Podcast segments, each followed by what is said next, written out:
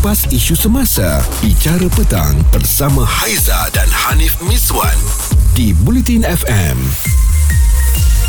Mar, kita dah masuk jam 5 petang ni. Okay. Biasanya dekat Bicara Petang ni saya kena prep awak banyak ni, orientasi. Yo, kan. Orientasi ni hari pertama kan. Awak teman saya kat sini. Jadi kita nak berkongsi perbincangan dengan orang ramai berkaitan dengan jelah satu akta ni dah pun dikeluarkan, akan ada hukuman sekiranya kita ni memanggil rakan setugas, rakan sekerja dengan panggilan sayang ataupun dia boleh dikenakan tata tertib. Awak pernah kena panggilan sebegitu, Marsila? Alah, selalu orang panggil saya sayang lah, dia tu okey lagi lah. Ni ada kadang-kadang kan lebih-lebih ni panggil baby. Dah kenapa panggil kita baby kan? Padahal dia adik seri. Lagi tak cantik Tapi kan kadang-kadang itu macam nak bergurau saja, menunjukkan kemesraan. Kalau sekali-sekali tak apalah, boleh lah lagi ni. Kalau asal jumpa je sayang, asal jumpa je baby, dia ni lah kenapa. Lepas tu kalau dia panggil dekat semua orang, tak apalah ni. Dia awak saja. Tak, saya saja je. Dia tengok orang. Mana yang dia berkenan tu dia panggil lah. Okey, sebagai seorang wanita kan di tempat kerja Marsila, kalau awak dilayan sebegitu, awak dipanggil dengan panggilan sebegitu, sayang, dia, baby, apa yang awak rasa sebenarnya? Saya rasa tak selesa lah. Mana boleh kan, saya ada nama Marsila. Panggil lah nama saya Marsila. Kenapa nak panggil saya sayang baby? Awak ingat awak tu siapa? Boyfriend saya ke? Nak panggil saya sayang macam tu? Bukan kan? Maksudnya dekat tempat kerja kena profesional. Profesional lah. Lagi satu yang tak syoknya ni, Hanif ni dah beristeri, dah beranak penak. Bujang tu mungkinlah dia gurau-gurau macam tu, berjodohan. Tak apalah, tapi tu pun tak boleh juga. Tak boleh jugalah. Salah, boleh kena tindakan tata tertib. Ni awak tanya saya ni, awak tu pernah ke panggil orang sayang? Saya dipanggil. Kadang-kadang saya dipanggil sebegitu. Kok-koklah ada macam makcik-makcik ke. yang sini yang. Sayang, kau ni tak pandai buat kerja macam tu. Nip, apa ni kan? Kalau macam tu okey lagi, Nip. Dia tengok intonasi dia juga dan banyak juga saya kena kat Instagram. Dia kalau nak beli barang ni kan biasa, hi sister, lelaki perempuan pun semua dia kan. Tapi itulah kadang-kadang kita kena, dan kadang-kadang mungkin kita terlepas. Kok-koklah macam kita ni rakan sekerja kan, kita dah rapat. Ni nak tanya ni, selalunya yang dipanggil sayang, dia ni semua orang lelaki panggil kat perempuan tau. Okay. Kita perempuan kadang rasa tak selesa. Kalau awak lelaki, perempuan panggil awak sayang, apa awak rasa? Awak enjoy ke ataupun awak rasa dah lah jangan? Yang pertama saya akan tengok daripada sudut berkawan tu apa tahapnya. Maksudnya kalau macam kita kawan baik, kawan rapat, mungkin kita faham lah dia nak bergurau apa semua. Tapi kalau yang panggil saya tu bos ataupun orang yang lebih tinggi pangkatnya, saya akan risau jugalah, Mar. Kan? Tapi itu bukan benefit ke? Itu kadang-kadang kalau macam kita layan mungkin akan jadi benefit pada kita, tapi itu tak betul. Betul. Tapi kalau kita tak layan, takut pula macam dia ni tak layan aku. Makin nanti, banyak kerja pula dia bagi nanti. Betul. Jadi itu mungkin antara perkara yang sebab apa akta ini diwujudkan. Menurut satu surat daripada Suruhanjaya Perkhidmatan Awam mengatakan bahawa mana-mana ucapan sayang dan juga dia daripada sesiapa sahaja pegawai awam yang mengganggu mangsa dikategorikan sebagai kesalahan gangguan seksual secara lisan. Ini termasuk tindakan menyentuh, memegang, raba, cium, cubit, usap, peluk, merapati pun tak boleh dan seumpamanya oleh penjawat awam pula adalah kesalahan gangguan seksual secara fizikal. Itu dah memang terang lagi bersuluh, memang salah tu. Betul. Jadi kepada anda, tak kisahlah lelaki ataupun wanita, kalaulah kan kita dipanggil-panggil macam ni ataupun ada gangguan seksual, jangan takut-takutlah untuk kita report. Cerita viral bersama Haiza dan Hanif Miswan di Bicara Petang Bulletin FM. Masih lagi sekarang ni kita nak cakap kan tentang pernah tak kena panggil sayang dekat ofis? Baby ke, dia ke. Macam tadi Marsila dah kongsikan pengalamannya, saya pun ada perkongsian pengalaman saya. Bukan apa sekarang bahaya, boleh dikenakan tindakan tata tertib, telah pun dikeluarkan oleh Suruhanjaya Perkhidmatan Awam berkaitan dengan sesiapa sahaja, ini membabitkan Perkhidmatan Awam lah yang memanggil rakan sekerja dengan perkataan sayang ataupun dia, boleh dikenakan tindakan sekiranya ada aduan. Dah tak boleh dah sekarang ni, Marsila. Tak boleh nak suka-suka nak sayang-sayang, bahaya. Nanti boleh orang kata menggugat kerjaya anda tau. Betul. Okey, Aisyah, dekat tempat kerja pernah kena panggil sayang tak? So far kat tempat kerja dah biasa dah kena panggil perkataan sayang tu. Siapa yang panggil? Kalau macam selalunya macam Caca kerja as a retail consultant, selalunya berhadapan dengan customer sebab kan kalau customer pun ada je yang panggil sayang. Macam Caca pun sendiri pun ada juga panggil customer sayang juga. Alamak. Tapi yang sama tu. Jantina lah kot. Sama jantina lah. Kalau macam yang tak sama jantina, kita tak adalah panggil macam template. Okey, tapi macam awak Aisyah kan, bila ada keluarnya larangan sebegini untuk memanggil rakan sekerja dengan panggilan sayang ataupun dia kan, apa pandangan awak ni Aisyah? Kalau pandangan Aisyah, kalau untuk perempuan sama perempuan tu kira macam dah biasalah, macam orang kata okeylah, tak ada masalah kan. Tapi tapi kalau macam contoh macam lelaki dengan perempuan tu agak macam orang kata macam tak, kalau bagi Aisyah agak tak patutnya, agak tak selesa jugalah. Okey. Macam tu. Lepas tu kan Aisyah kan, kalau macam rakan-rakan sekerja kan, lelaki lah panggil sayang kan, reaksinya macam mana? Marah ke ataupun buat tak tahu je? Kalau macam tu apa yang kau nak panggil aku macam tu? Macam tu lah. Betul Nip, kena tegas Nip. Kita ni kalau biarkan orang ingat kita nak melayan pula Okey. Ya betul. Awak tak sukalah, awak tak terima kalau orang panggil macam tu Kalau macam kalau untuk lelaki yang macam contoh rakan sekerja ataupun orang lain ke, macam orang kata lelaki dengan perempuan bagi tak sukalah. Macam tu. Betul. Rasa macam tak selesa lah macam tu.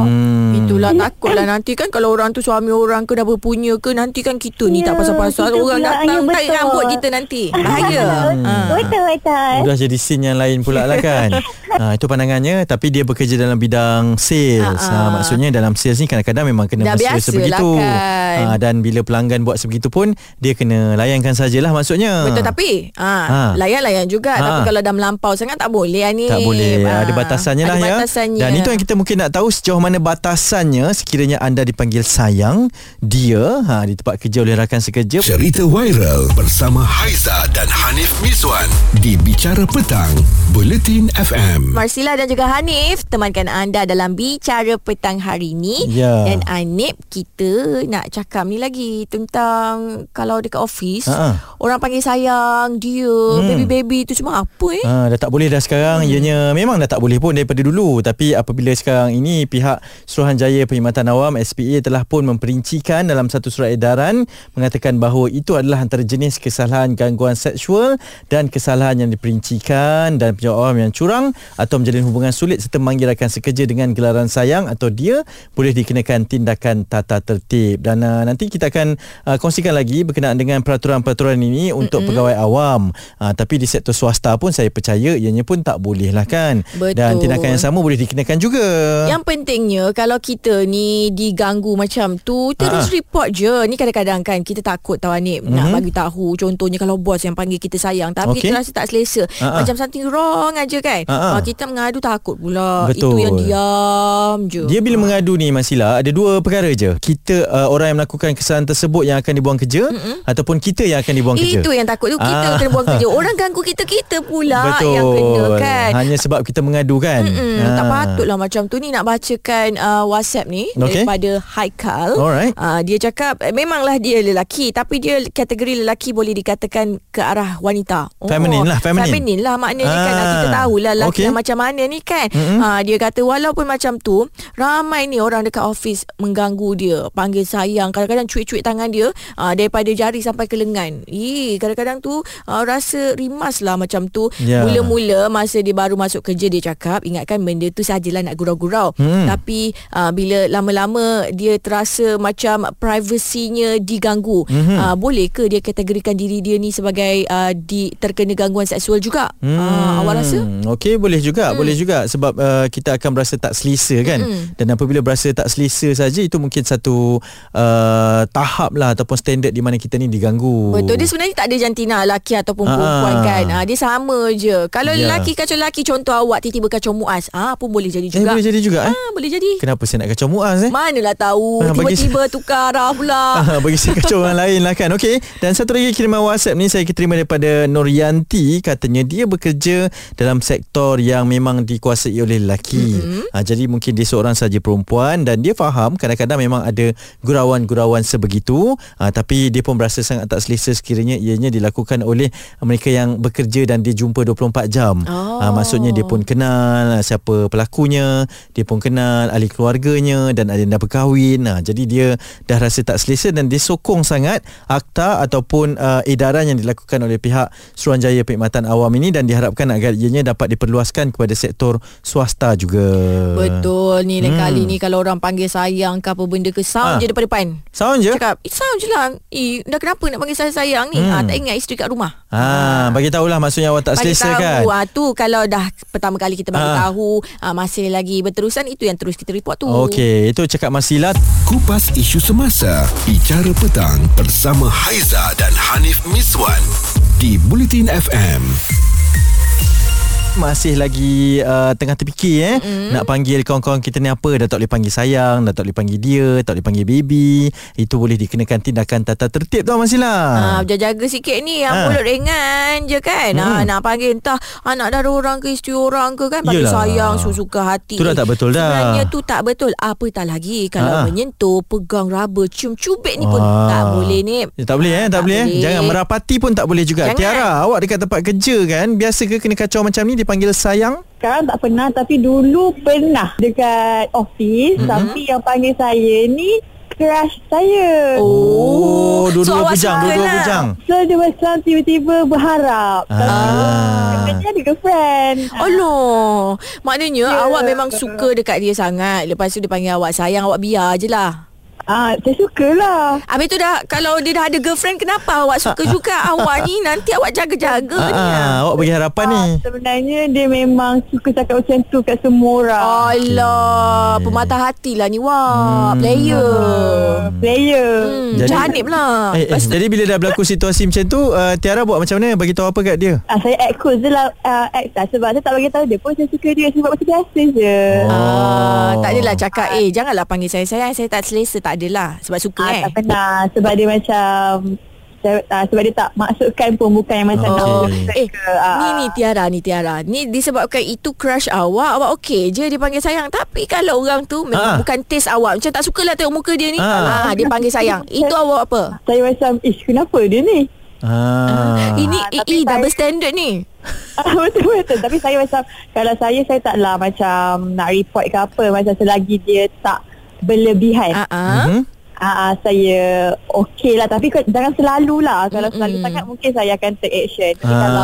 Selagi boleh handle, awak handle lah ya. Betul. Okey. So maknanya Hanif, lepas ni kalau nak panggil orang sayang, kena make sure lah orang tu crush dekat awak.